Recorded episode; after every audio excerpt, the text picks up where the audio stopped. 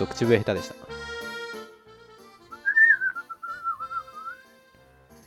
いやー、はい。今回は結構話しちゃいましたね。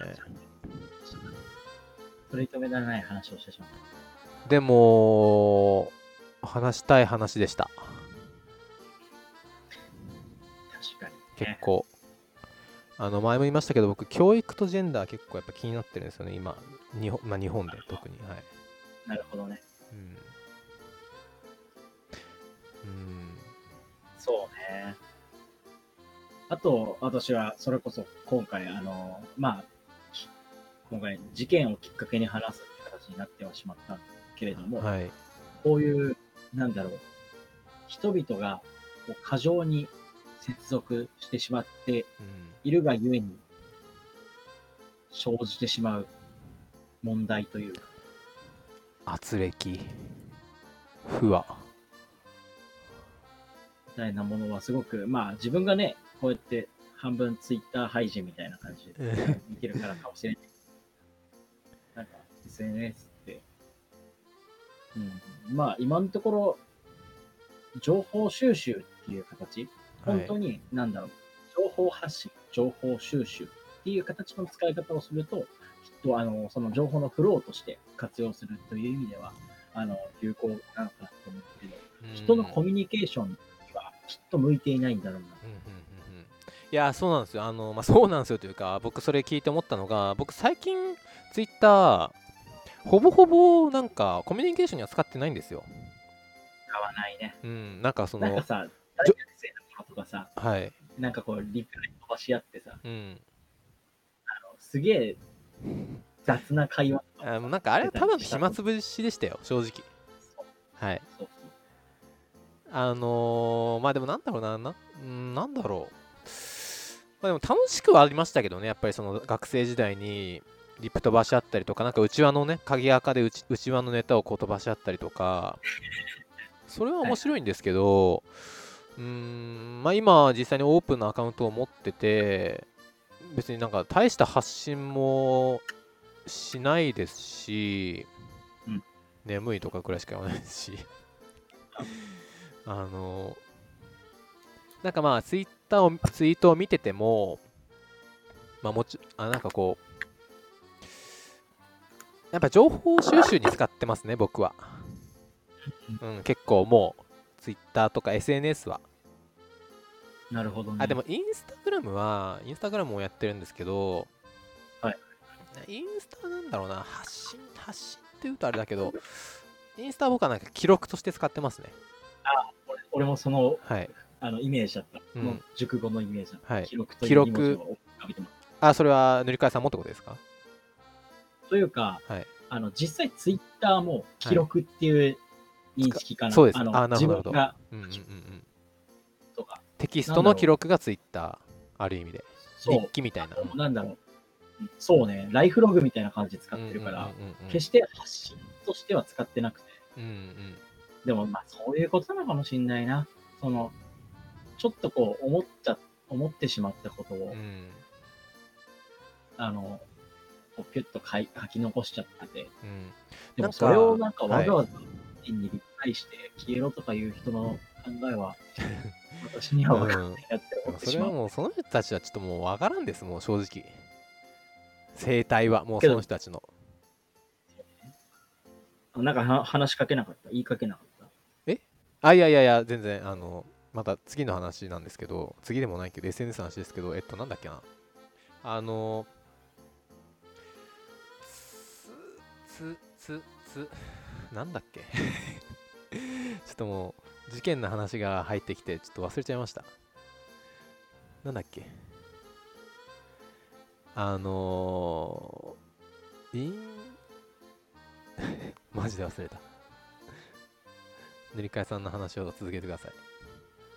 え？そんな私も話したことないですよ。いや、あの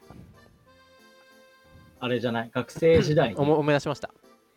思い出しました。あのーなんか SNS ので発信するという行為の、なんかこう、意味合いがちょっとこの短期間数年で変わってる気がしてこれはあくまで僕の考察なんですけど、はいあの出始めの頃は SNS の Twitter とかインスタとかなんかこう物は試し感もありましたし、はい。ちょっとやってみようって感じでだ本当に誰でも気軽に発信してで反応があったりなかったりみたいな感じだったんですけどなんか最近はうーんちょっとこう有名に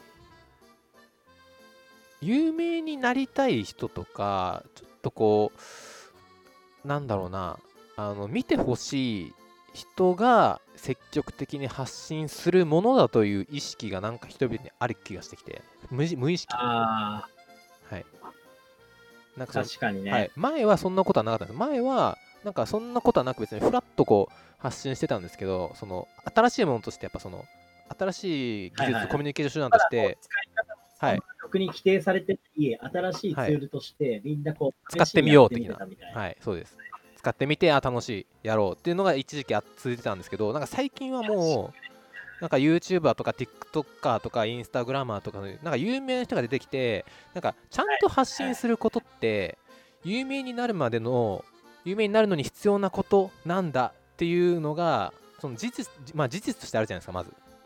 事実として有名になるにはちゃんと発信をすることがまず必要っていう事実があるからこそそれを認識してて認識してるがゆえになんかこうちゃんと発信するということは有名になろうとしてる証なんだみたいなのがなんかちょっとある気がして無意識になんか減っ。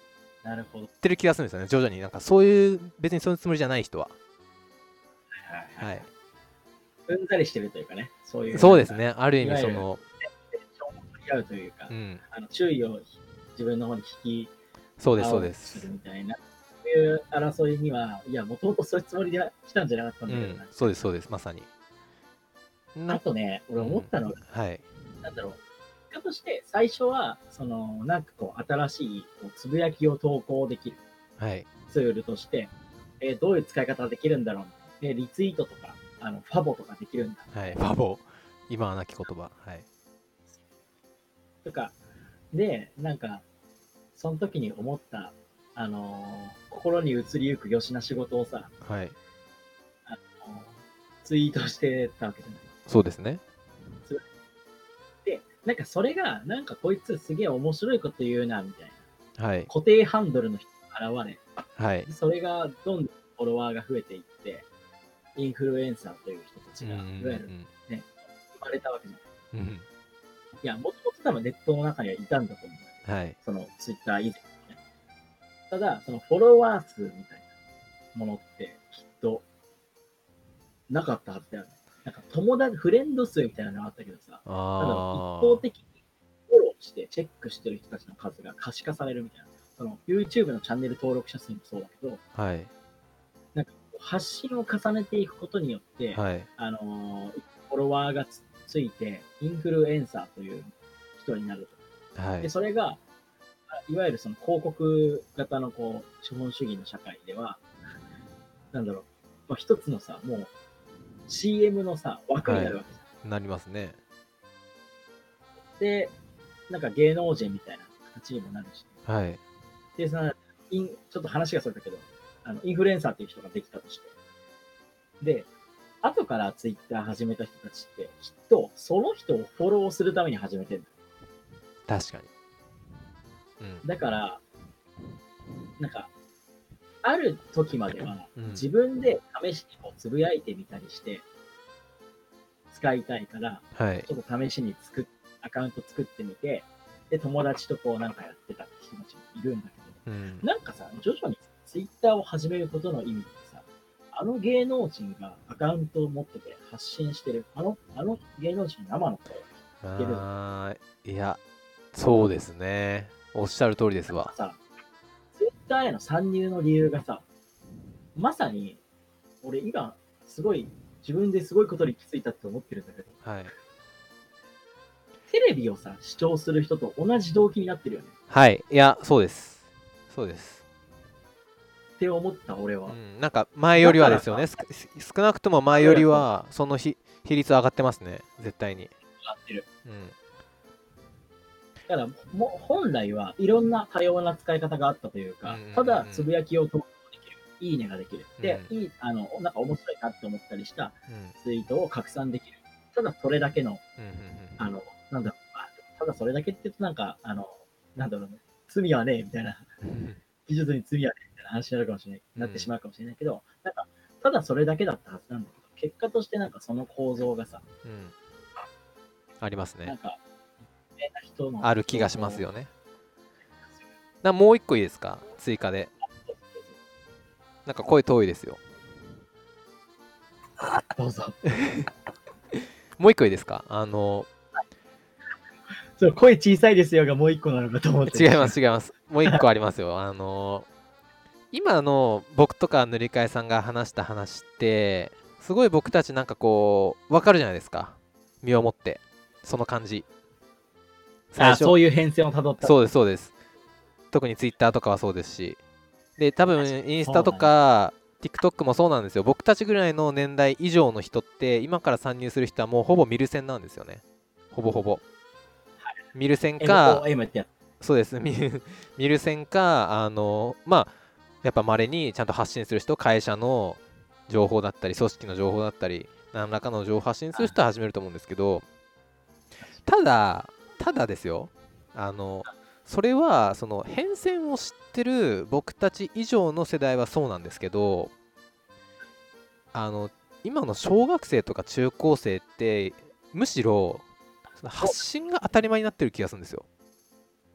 逆に。あーだから、えっと、例えば YouTube とか。はい YouTube だとかと TikTok とかインスタとかなんかそのなんだろう。へあのほど。さ最初の状態を知らないので最初のわーっていう状そのあ新しいなんかコミュニケーションツール出てきたっていう状態を知らずにそのいわゆる有名な人たちがは当たり前のようにやってるしまあみんなやってるからあじゃあ別にその顔出しして喋ったりこう TikTok で踊ったり発信することって別になんだろう。当たり前なんだなともすら思ってないっていう。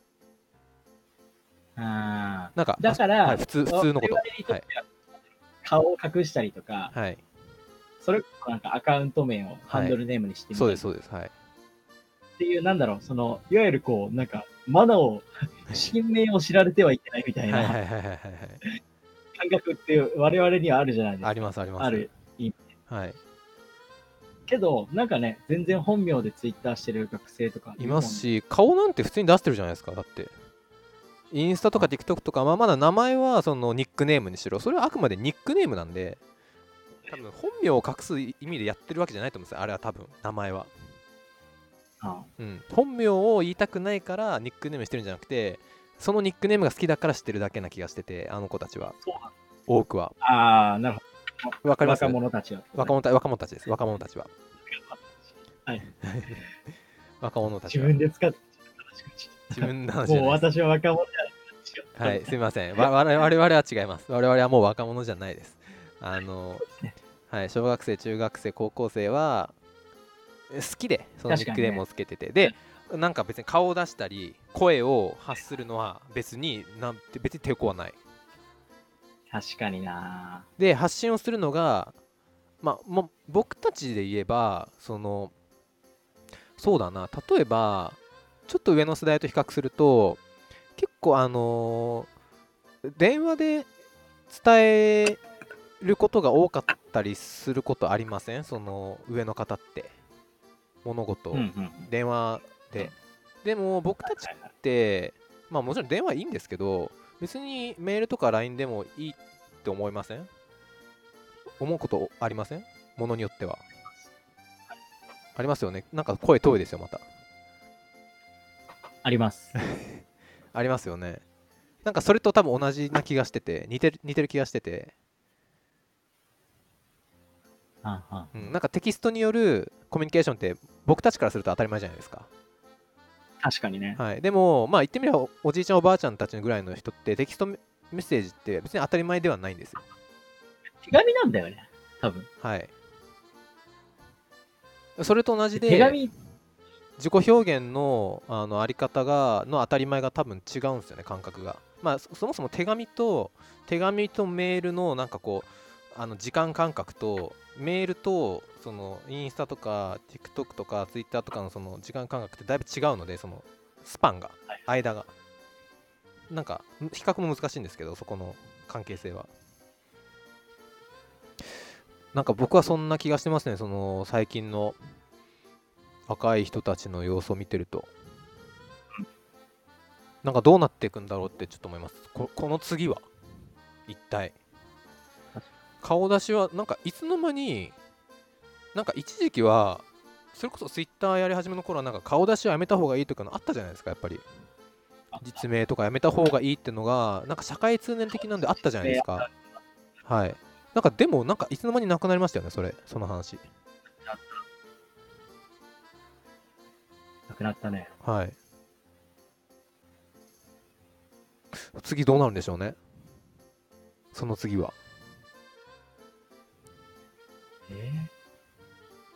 住所。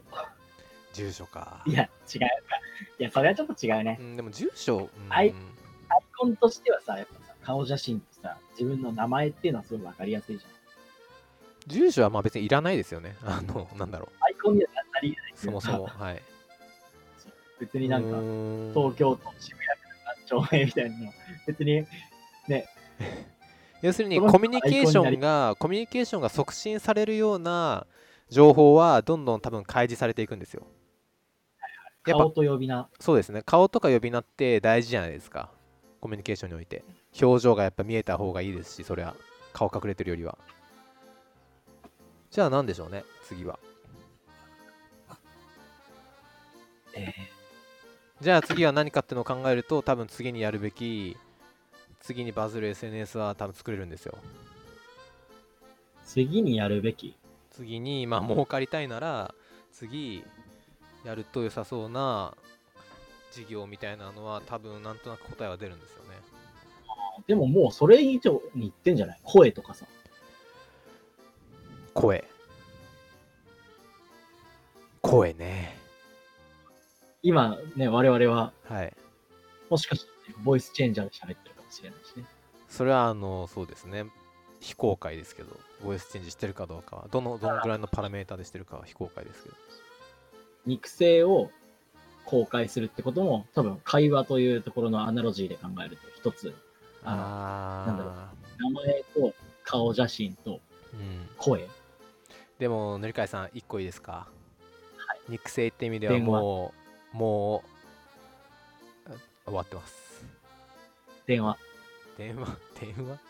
いやもう普通にインスタライブとかいやそうそう。いや、だからその段階にもう行ってんじゃないって思っちゃう。あもうもう言ってますね多分声は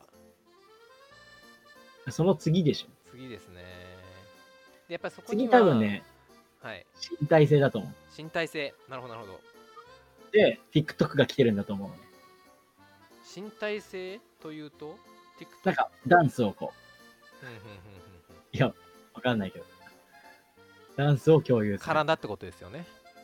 全身ってことですよね。全身。うんうんうんうん。それはありますね。TikTok で徐々にこそう。解放されてありますね。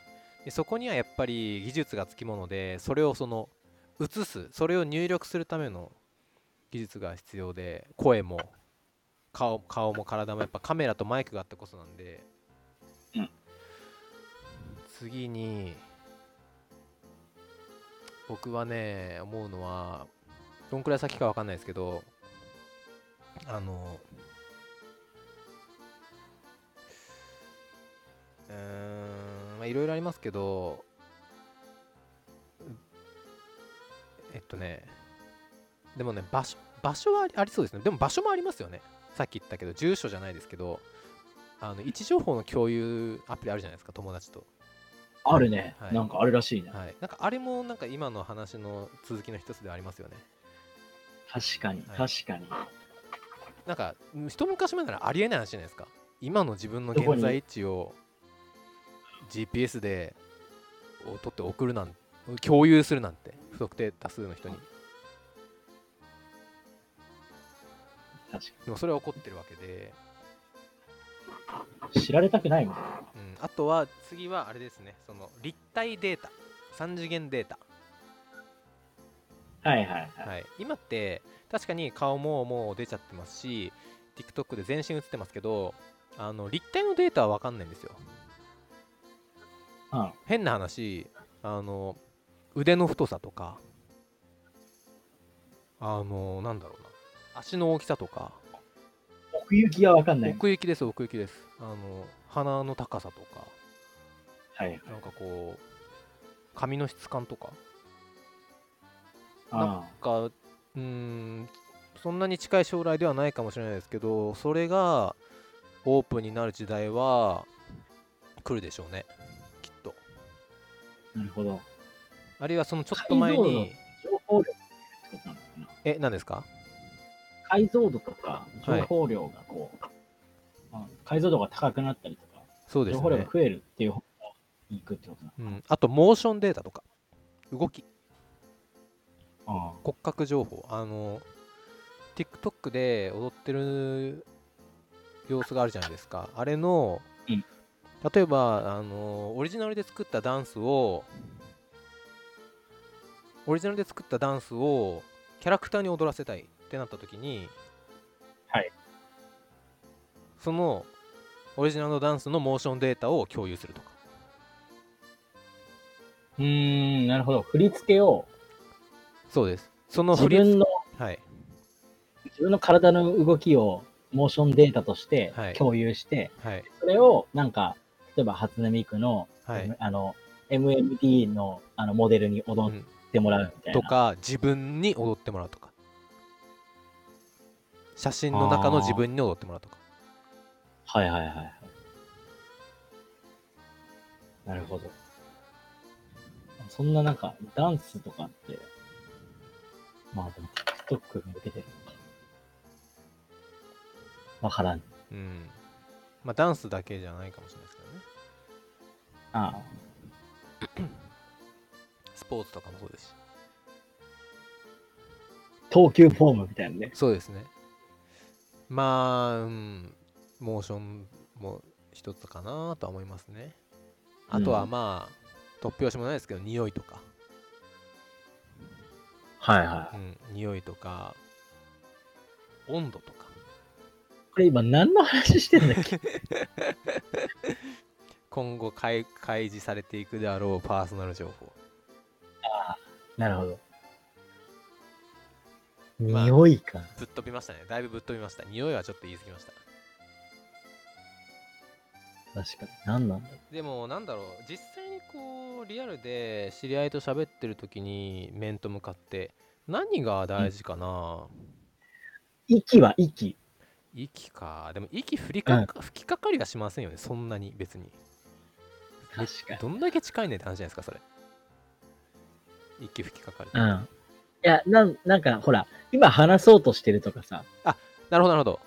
それはあります。息遣いってことですね。なんかこそうそうそう。うはい。それはほら、ありそうです。それこそテレ、テレカンというか、こういうズズームとか、うんうんうん。あの、会議が増えてさ、なんだろう。うん。問題視されてますよね。いいいかわかんない。うん。よくあるじゃん。ありますね。それが認識できるようになるな、何らかのこう、情報とか、確かに、まあ、ちょっとずれましたね。最ちょっとずれ初の話とは、うん、あの 不特定多数に開示される情報って話でしたので。あ、確かに。1対1の会話では確かに大事ですけど。1対多とか。うんまあでもこういうの考えるの楽しいですね。依頼予測。うん。なんだろうな開示される情報って。DNA データ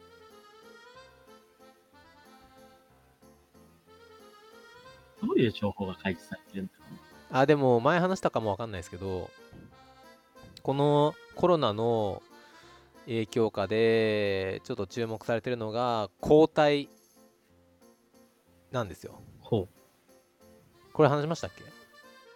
抗体？抗体検査の話。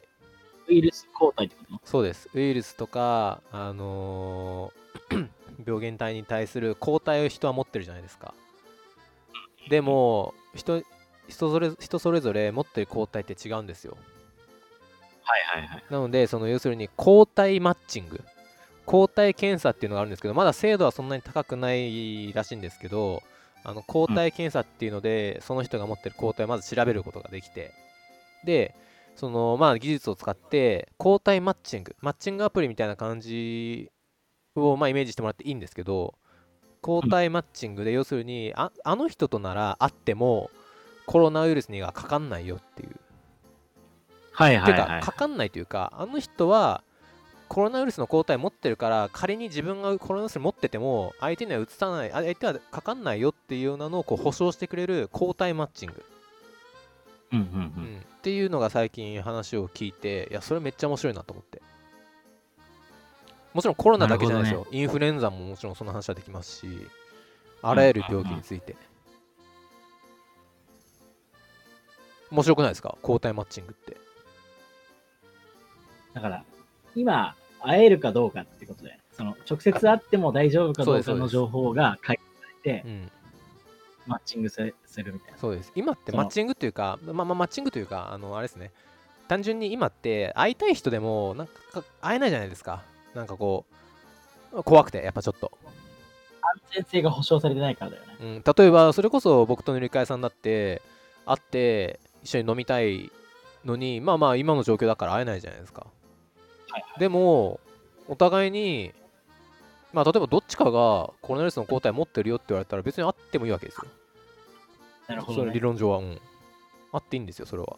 だってどっちかが持ってても、ど持っててもというか、抗体持ってる方は持ってるわけないですし、うんうんはい、抗体持ってない方がコロナウイルス持ってたとしても、片方は抗体持ってるんで大丈夫なんですよ。なるほどね。はい。それってすすごくないですか？直接会えるよっていう情報を開示する。そうです。ああ。ああ、なるほどね。これは一杯食わされました。食わしました。ええいや、確かにそれはあると思って。というわけで、いやいや、いや確かに、いや、そうだな、なんかこの、このコロナ状況がどんくらい続くかわかんないですけど、本当にもう2年、3年とか続くかもわかんないですけど、そうなった時に、直接会えるよっていう人、多分めっちゃ価値上がりません？確かに。なんか会いたいですよね、もはや。会いたくないですか、その人。いや、でもさ、はい。直接会っても大丈夫っていう保証されるだけでさ、はい会いたいとはならないでしょ。いやー、どうなんだろう。それは、やっぱなんかこう、人によると思いますよ。やっぱその、知らない人でも、あの、やっぱひ直接会えるっていうそうです、そうです。会いたくなるから。それこそ、この前話しましたけど、僕と塗り替えさんは結構、その、家でも大丈夫な人って話してたじゃないですか。結構そんなに、そんなに人に会わなくても、まあ、まあまあまあまあまあまあ大丈夫みたいな。そこまで。もともとそんなに人と会わないし、みたいな。でも、やっぱ、いると思うんですよ。すごい、人に会わないと辛いとか、人と話さないと辛いとか。あるいは、やっぱ、家の環境悪かったりとかして、外出たいとか。そういう理由付きにもなるじゃないですか、外に出る。そういう人がいると。わかりますこの感じ。その、会えるよっていう人がいて、別に初対面だけど、別に初対面でも会うっていうのは全然あるじゃないですか、その、友達の紹介で、あの子に会うとか、それこそマッチングアプリで会うことも初対面なわけじゃないですか、最初は。それと同じような感覚で、あの、僕、私、抗体持ってるから会えるでみたいな公開してる人に会いに行きたいって人は多分いると思うんですよ。結構。うなるほどね。ん、僕たちはそうじゃないかもしれないですけど、例えばあの、なんだっけ、プロのオオゴラレイヤーみたいな人いるじゃないですか。はいはい。だってあの人だっているわけですよ。会いに行く人が。実際。確かに。だから成り立ってるわけで。ってことはいるいいますよ、絶対。絶対います。抗体持ってるから、だって安心じゃないですか。抗体持ってるってだけで、まず。一個他の人より安心があるので、さあ行きますよ。うん。うん。まだ納得してないけどね。本当ですか？納得してない。それちょっともっともっと見た方がいいですよいろいろ 何それ？何何？もっとなんか人々の動きを見た方がいいですよ多分そうかな。いや行きますって。でででゼロはありえないです多分。いやそれはなんかこのそのその人のあれによりますよ。あの その人は人間性によりますよ。意見のもちろん。はい。うんそそう。うですそうよ。だって、はい。そう。だから、なんか、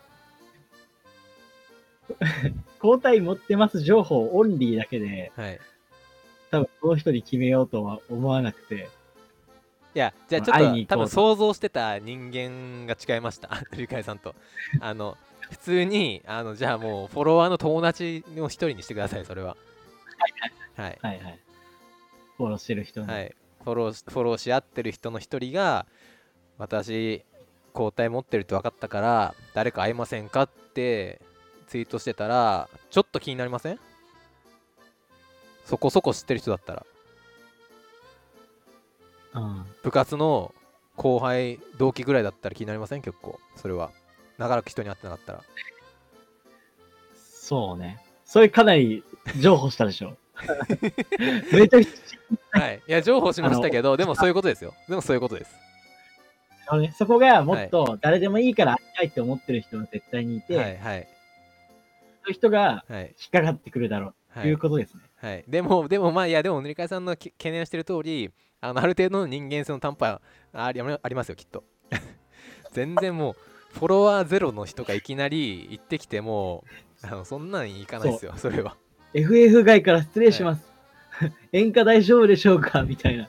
それはちょっとならんとは思うあけど。のいやもう塗り替えさんそれはネットに毒されすぎですちょっと なんでなんでなんで。それは違います。それはもう、それはないです。それはいかないですよ、僕もそれは。でしょ？知らない人は、はい。俺はそれを想定してたんだよ。すいません。ちょっとそこはあのズレがありました。認識に。それはいかないです、確かに。はい。まあでも、でも面白くないですか、この話は。面白い。はい。です。こんなとこですか？はい。今回のアフタートークはで。すね。アフタートークも長かったですね。長かったね。なんかね、実はね、こう、間違ってね、はい。こう、本名を言ってしまうというね。何さんでしたっけ？それは言えないですけど、いや、でも、それはもうちょちょっとだけだったんで、最初。確かにね、序盤でちょっとミスって、。ねはい。そう、取り直すっていう。本編のね。そう。っていうのも踏まえると、かれこれね、もう1時間半ぐらいそうですね。ありがとうございました、本当に。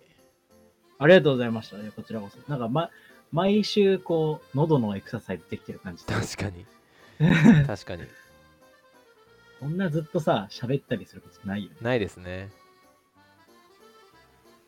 しかも結構楽じゃないですか、自分の家にいるんで。あ、この収録がってことはい。確かに。なんかもう、音も。はい、座り慣れた椅子に座って、いやいやいやいやいやいやいや、暴風、再来、暴風、再来してます。座り慣れた椅子に座ってね、やってるわけじゃないですか。確かに。喋りなれ慣れたマイクを使ってね。うん、そうですね。じゃあまあ、こんな感じでいいですかね。そうね。はいじ。ゃあ、次回もでは次回またお会いしましょお会いしましょう。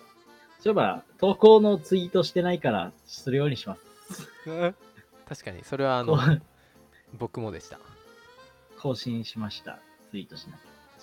じゃあ、はい。本日はありがとうございました。ありがとうございました。ではまた。